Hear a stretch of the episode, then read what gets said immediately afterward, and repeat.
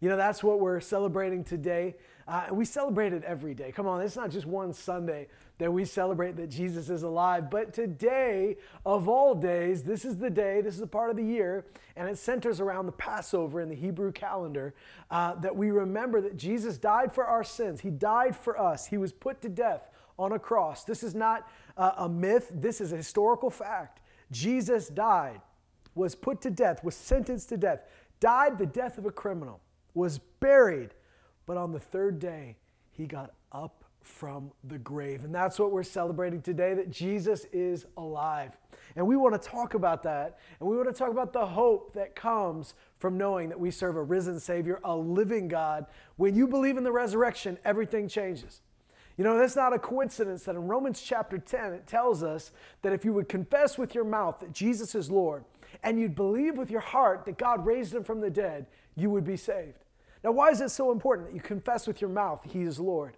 Because in, in, with, in confessing with your mouth, Jesus is Lord, you're not just saying, I believe He's God.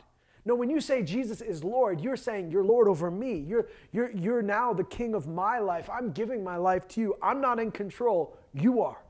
And when you believe in your heart that God raised him from the dead, that's a step further than believing he died for you. That's believing that not only did he die for your sins, not only did he bridge the gap between you and God that you couldn't bridge yourself, it was a gap we created. We were the ones that let sin into the world. Humanity sinned against God, created separation. Every human being that's ever lived, except for Jesus, has sinned and come short of the glory of God. But there's the, here's the thing. When we made that separation, we couldn't bridge the gap, but Jesus did. He died on the cross for us, but here's the important thing He didn't stay dead.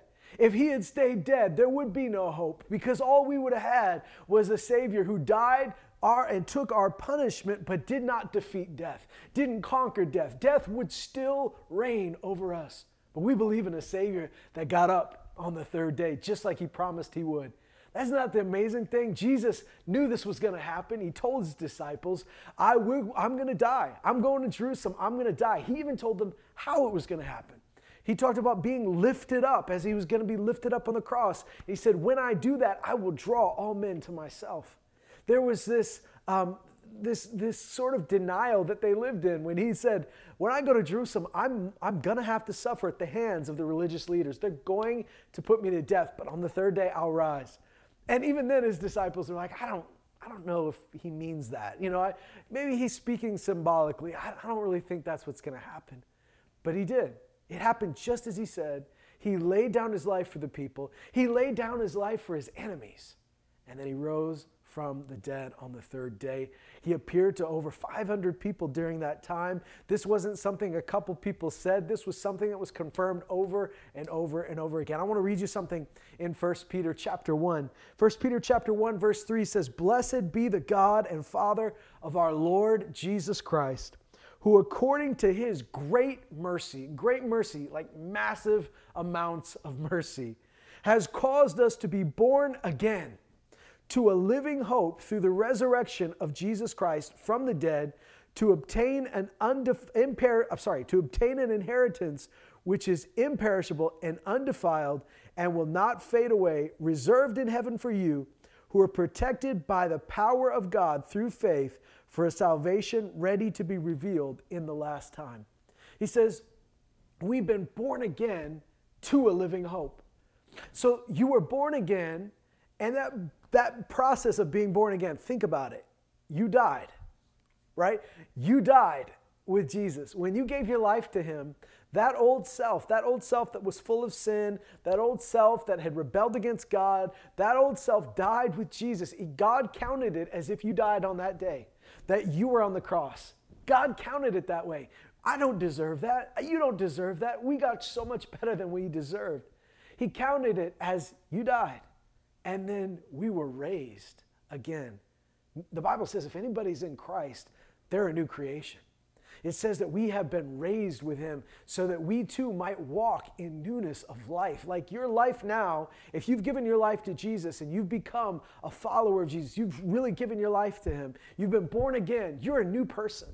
And you get to walk in the newness of life, that newness of resurrection. Here it says that uh, we've been born again to a living hope through the resurrection of Jesus from the dead. So, this is where our living hope comes from. It comes from the resurrection, it comes from that being born again. And I want to talk to you about that hope that is tied to resurrection, that hope that springs out of resurrection. I want to talk to you about the fact that Jesus has conquered death once and for all, that death no longer reigns over us. The Bible tells us that when sin entered the world, death came in. When sin came in, so did death. Death was not part of the world God created. God didn't create humanity to, to, to decay, He didn't create us to have a time limit. And that death is not just physical death. In fact, that is the uh, uh, lowest form of it. The Bible tells us that God said to Adam and Eve, If you eat of this tree that I've told you not to eat of, if you disobey, if you rebel, you'll surely die. And when they ate that fruit, when they ate of that tree, they, their bodies kept working. Their lungs still gave them breath. Their hearts still pumped. They didn't fall to the ground dead because that's not the death God was talking about first and foremost. Now, that death came, uh, but it was a result of something else. It was a result of the spiritual death they experienced. And that spiritual death is so much bigger than physical death. You, you understand that that this world will not last forever, that you won't last forever. If, if, there's nothing beyond this, then there's no point to anything I'm saying. But if there is, if there's something after this life, and the Bible tells us that's exactly what happens, it's, it's, it's, it's not in doubt. After this is this is a short period, but there is eternity. We are created for eternity. And so when you know that, you know that the greatest death is not your body stopping, but that separation from God. That's what true death is. He's life. In Him is life. And so when we're separated from life, we've, we've died. I mean, think about this it's like a tree that's planted in the forest. You, you, see those uh, in our northern forests here in Saskatchewan and Alberta. We have these beautiful evergreen trees that, that grow to be quite big. And, and even in the winter, they keep their needles and they keep their green.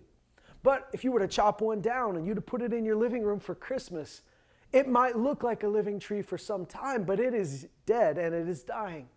And so that's the way our lives are. They're, they're, they're short, you know, they're, they're, they're, if they're separated from the very source of life, if they're separated from that soil, if they're separated from those roots, if they're separated from life itself, then we might have the appearance of life, but we're dying. And, and that hope that we're talking about, the, the hope that so many of us cling to, you know, it's, it's, it's barely more than a wish think about the times you talk about hope. You know, I, I hope it turns out this way. I, I hope I get to see that person again. I, I hope this turns out for the good. Basically, it's a synonym for wish. I, I, I wish. I desire for that to be the, the case. But it's not, it's, not a, it's not an earnest expectation like the hope we see in the Bible. That living hope is like a tree that's planted in that, in that forest, that, that its roots go down. It's a tree that is not decaying, it's growing. That's the hope that we have. The hope that the world has is like the tree you cut down and you put in your living room. It, it, it might seem for green for a while, it might seem lifelike for a while, but the more that time progresses, the more it decays, the more it dies, the needles fall off, and it's exposed for what it is uh, a dead hope, a temporary hope, a flimsy hope, a hope that was based on something that could never last. But a living hope, it not only stays strong, it not only stays green, but it even expands and grows. And that living hope comes from the resurrection of Jesus Christ. When you have believed that He is alive, remember, the Bible says if you confess with your mouth and believe in your heart that God raised him, confess with your mouth that He's Lord, and believe in your heart that God raised Him from the dead. It doesn't just say if you believe in your heart that He died for your sins. That's important. But you got to believe that He was raised from the dead. I, I want to show you something in the book of 1 Corinthians, chapter 15. Paul said in verse 1 I make known to you, brothers and sisters, the gospel which I preached to you, which also you received, in which also you stand, by which also you're saved, if you hold fast or hold tight the word which I preached to you, unless you believed in vain. So, what is he saying? This is the gospel I preached to you. You had to receive it, it had to be preached, but then it had to be received, and then you st- stood in it, and then you're, I mean, because you, you're standing in it because it's the gospel that saved you. And so this is also the word that you're holding tight to. I, I want you to know that the truth of God's resurrection, the truth of Jesus' resurrection, you can't just have it preached to you and say, well, that's probably true. I mean, you've got to receive it. You have to receive it for yourself.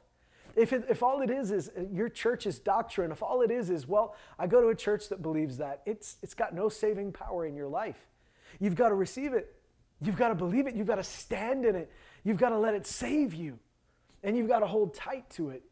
And then he says this For I delivered to you as of first importance. This is the most important thing, which I also, that the same thing that I also received, that Christ died for our sins according to the scriptures. And he's not just saying the scripture tells us he died for our sins, he's telling us Christ died just like the scripture said he would. Like this was foretold, this has been told by the scriptures, and it was foretold by the scriptures. God, Jesus was, was playing out the story, was living out the story that God had already said was going to happen. He had already said this beforehand that he was died for our sins according to the scriptures, and that he was buried, and that he was raised on the third day according to the scriptures. And that he appeared to Cephas, that's, that's Peter's uh, name in Hebrew, then to the 12. And after that, he appeared to the more than 500 brothers at the time, most of whom remain until now, but some who've fallen asleep. In other words, they've they're physically dead. But they call it, he calls it sleep because he believes in the resurrection. And sleep is temporary. Death is terminal. Sleep is temporary. These believers aren't dead. They've just fallen asleep. They're just temporarily in the ground. And then he says this Then he appeared to James, then to all the apostles, and last of all, as to one untimely born, he appeared to me as well. Uh, for I am the least of all the apostles, and I'm not even fit to be called an apostle because I persecuted the church of God. But by the grace of God, I am what I am. And his grace toward me did not prove vain. It wasn't useless. It wasn't worthless. It wasn't wasted. But I labored even more than all of them, yet not I, but the grace of God with me. Whether then it was I or they, so we preach, and so you believed. Now, if Christ is preached, that he's been raised from the dead, how do some among you say there's no resurrection of the dead? How do some among you say well, that, that once you're dead, that's it? The lights are off. All that's there to live for is this life. That's it. Once you're dead, it's gone. Why are some of you saying there's no resurrection from the dead? He says, if there's no resurrection of the dead, then even Christ has not been raised. And if Christ hasn't been raised, our preaching is vain. It's worthless. It's pointless. Your faith is in vain. Moreover, we're found to be false witnesses of God because we testified against God that He raised Christ, whom He didn't raise, if in fact the dead aren't raised. He's saying we've preached the wrong thing. If the dead aren't raised, if there's no resurrection, then Christ hasn't been raised. And what in the world are we preaching? He says, and if Christ is has not been raised, your faith is worthless. You are still in your sins. Then those of us who have fallen asleep in Christ have perished. If we've hoped in Christ in this life only, we are of all men most to be pitied. What is he saying? He says, We have no hope. Our faith is worthless if we don't believe in the resurrection. Number one, the resurrection of Jesus, the resurrection of Christ from the dead, that he didn't just stay dead, he rose. In other words, if Jesus had just died on the cross, we would have no hope. Without the resurrection, our faith is worthless. The cross and the resurrection, they go together. That's the victory. Jesus defeated death, hell, and the grave by taking on the death that you and I deserved, by undergoing that death, by tasting that death, but then overcoming it as he rose in victory. Because of that, we have hope. Because of that, our faith is not worthless. And look what he says you're not in your sin still. Because of the resurrection, I'm not still in my sin. It is the resurrection that changed everything. But he says if, if there's no resurrection, then we've hoped for nothing. What's he saying? A living hope hinges on the resurrection. If there's no resurrection, there's no hope. And resurrection is the point. That was a tough one for a lot of people. It, it, it was a stumbling block for many. You know, when Paul preached to the, the people in Athens, the philosophers that wanted to hear what he had to believe, they were with him until he started to talk about the resurrection and then he lost them. They, they said, this is, he's been preaching strange deities and this resurrection. We don't know if we can buy into that. You know, when, when he was in front of the Sanhedrin and, and, and they were, you know, uh, putting him on trial, all of a sudden he says, It's for the resurrection that I'm on trial. And he started a riot between the Sadducees and the Pharisees because resurrection is an explosive topic. This is the point. And when you believe that God has raised Jesus from the dead, and when you believe that God has raised you spiritually from the dead, and when you believe that God will one day raise even your body from the dead, everything changes. Believing in a God who raises the dead is the belief that we're talking about today. It's not enough to say Jesus was a good man. It's not enough to say he was a great prophet. It's not enough to say he was a good teacher with good things. If there's no resurrection, there's no point. Thomas Jefferson decided that he wanted to rewrite the Gospels because he believed that the teachings of Jesus were so valuable, the morals of Jesus were so worth propagating, that he believed uh, uh, he was a bridge too far to believe that there were miracles and, and supernatural things. He, he considered himself an enlightened man, and so he couldn't believe it. So he rewrote the Gospels, took all the miracles out, took the resurrection out, and uh, just left it to the teachings of Jesus Christ. But you see, the Bible says here if not for the resurrection, there's no hope. In fact, if not for the resurrection, you couldn't possibly do what Jesus taught you to do. The teachings and the morals of Jesus are impossible. He says that himself. He says, Without me, if you don't abide in me, you can't do any of this. He says that eh, it's necessary that I go to the Father so I can send my Spirit to you. If you read the Sermon on the Mount, you are fooling yourself if you think that you could do any of that without Him.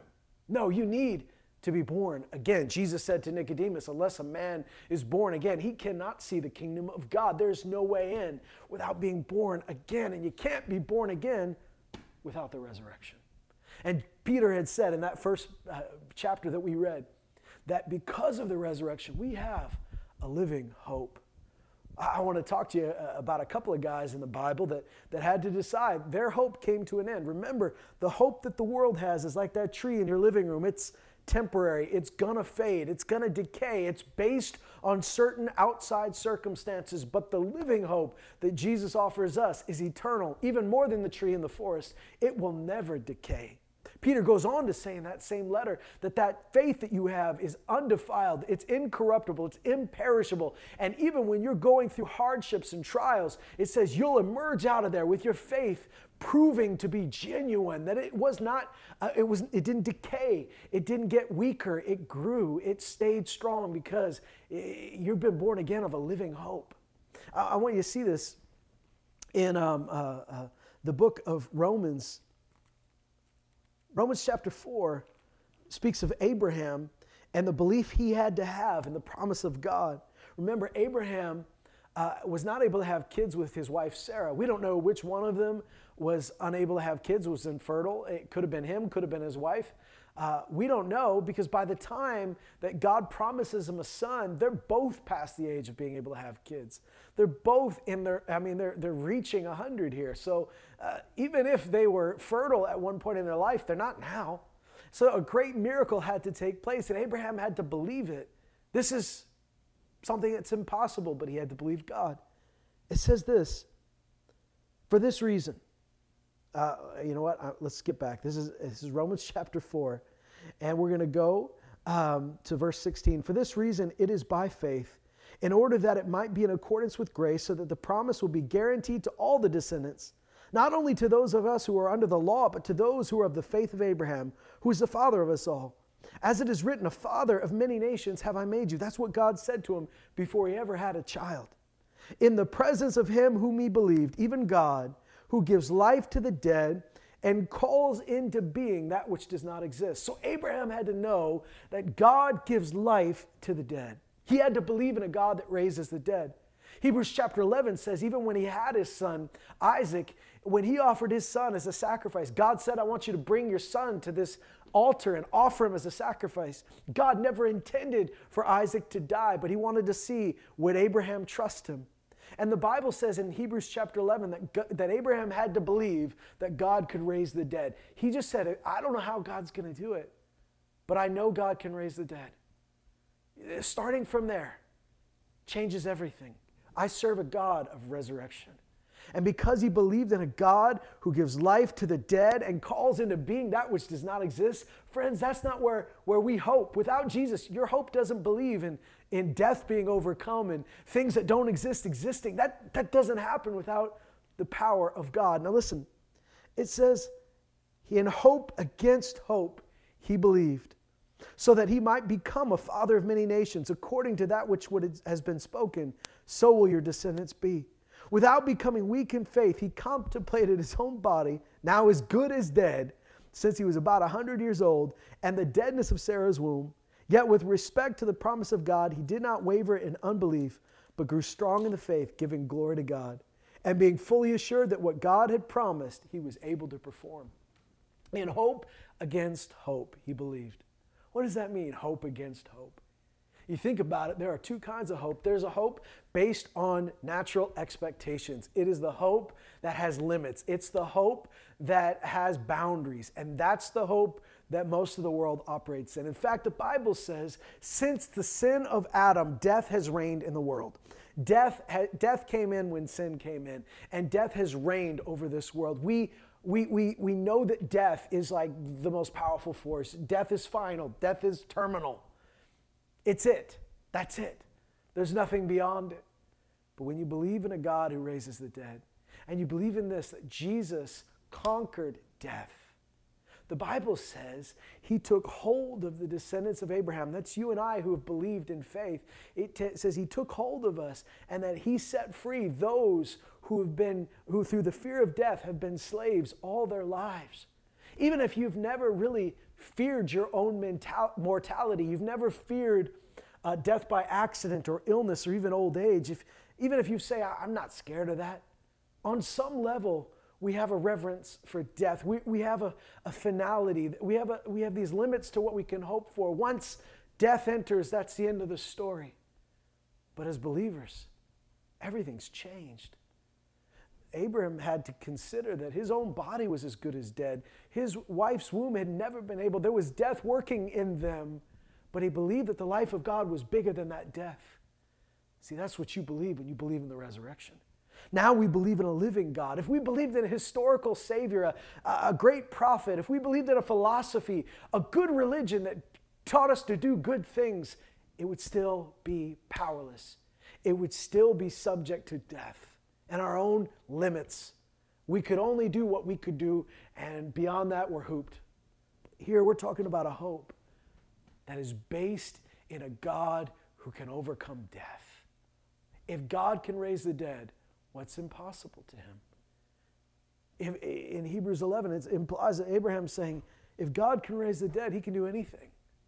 You know, I want to read you what Paul said in 2 Corinthians chapter 1, he, he'd gotten to the point where things had gotten so bad. I mean, this is a man who'd been in countless terrible situations, been many near death experiences. But at this point, he said it got so bad. In 2 Corinthians chapter 1, he says in verse 8, For we don't want you to be unaware, brethren, of our affliction which came to us in Asia. We were burdened excessively beyond our strength. Pay attention to that.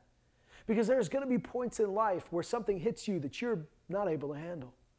Something hits you that is beyond your ability to fix, it's beyond your ability to overcome. And this is where we have to believe in the power of a resurrecting Savior. Not just a resurrected Savior, but a resurrecting Savior. Not just a Savior who rose from the dead, but a Savior who delivers from death. Because out of that root of death comes all of these other fears. Comes these fears that uh, that's as far as I can handle. That's as much as I can do. Paul said we were burdened beyond our own strength. Paul was a strong guy. The people who were with him had to be pretty strong too. It got so bad that it was beyond what they could handle. And he says, We despaired even of life. Despair means they lost hope. They, they didn't even have hope that they'd stay alive.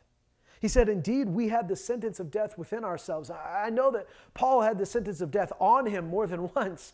People said, We're going to kill you. People said, You're gonna, You deserve to die. But this is the first time that I can see that he had a sentence of death within himself. He had internalized it. I, I'm going to die. I don't think I'm getting out of this alive.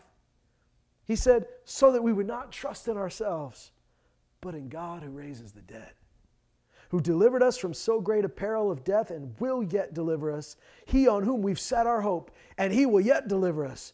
And you also joining and helping through your prayers, so that thanks may be given by many persons on our behalf for the favor bestowed on us through the prayers of many. Paul said God delivered him when he had given up all hope.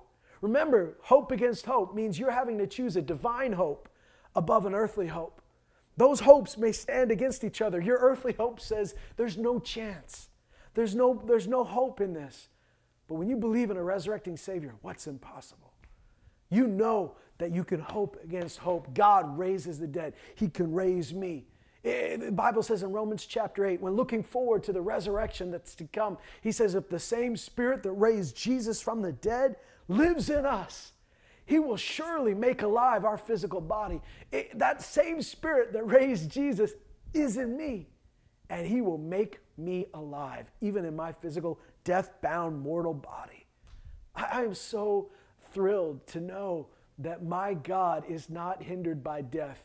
When Jesus appeared to John on the Isle of Patmos in the book of Revelation, he said, I am he. John had fallen on the ground, terrified at what he saw. Jesus didn't look the same. And he said, It's me, Jesus. I am the first and the last, the Alpha, the Omega, the beginning and the end. I was dead, but now I'm alive and I hold the keys of death, hell, and the grave. Oh, what a Savior.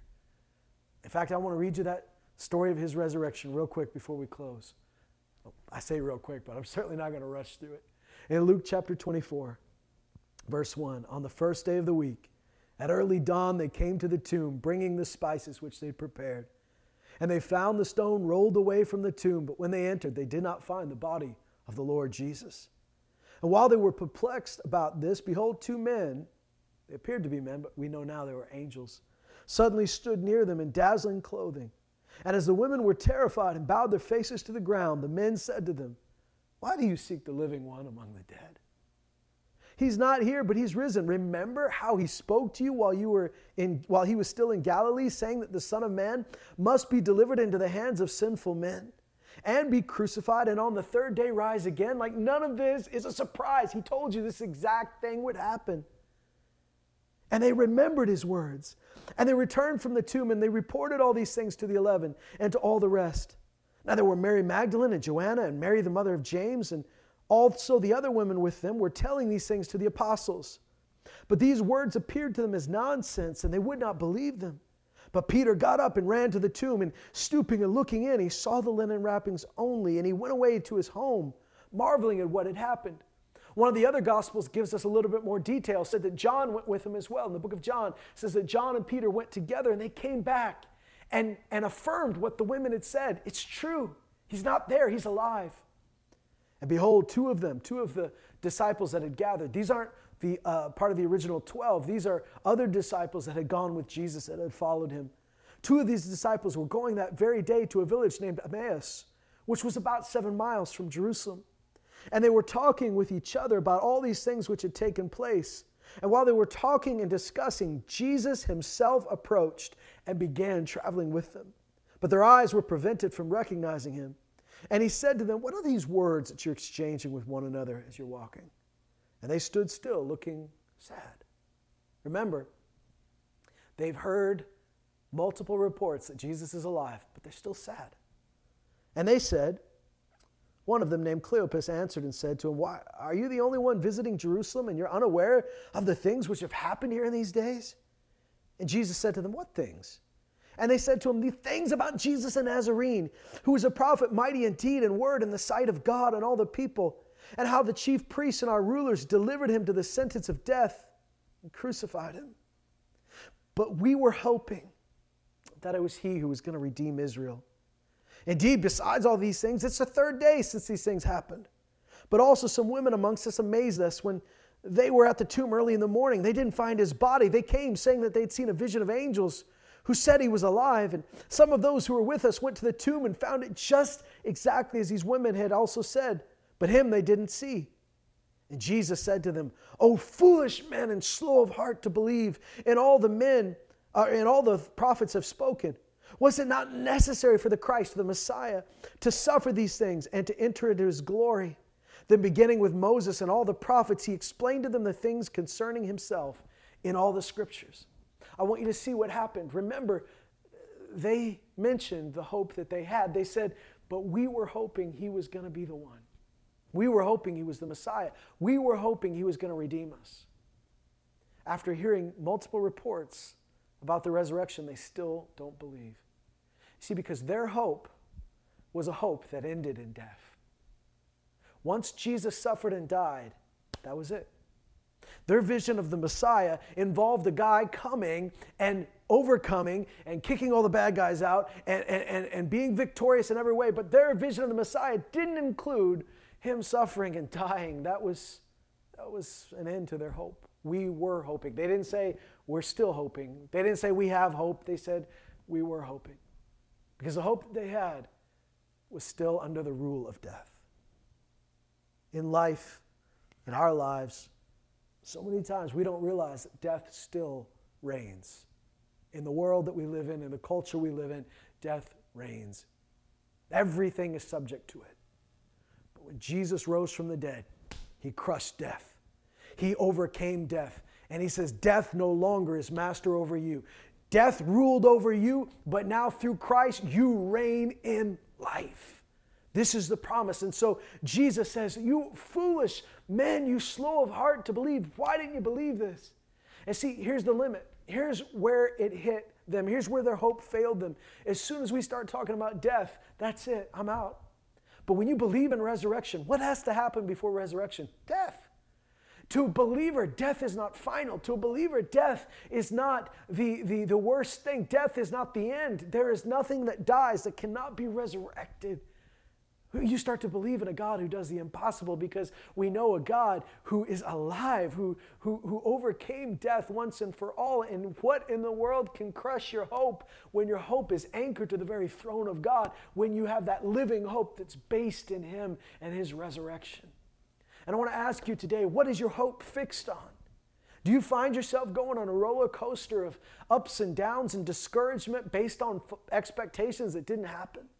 Like these people, remember, their hope, I mean, come on, guys, they, they had many reasons to hope in a resurrected Savior. Number one, he promised it. Number two, it, he promised it, but it was, it was already foretold in Scripture. Number three, the women told him he was alive. Number four, some of the apostles told him he was alive, but they still didn't believe. Uh, all of that is because they put their hope and their expectations in these limited things. Their hope had limits to it.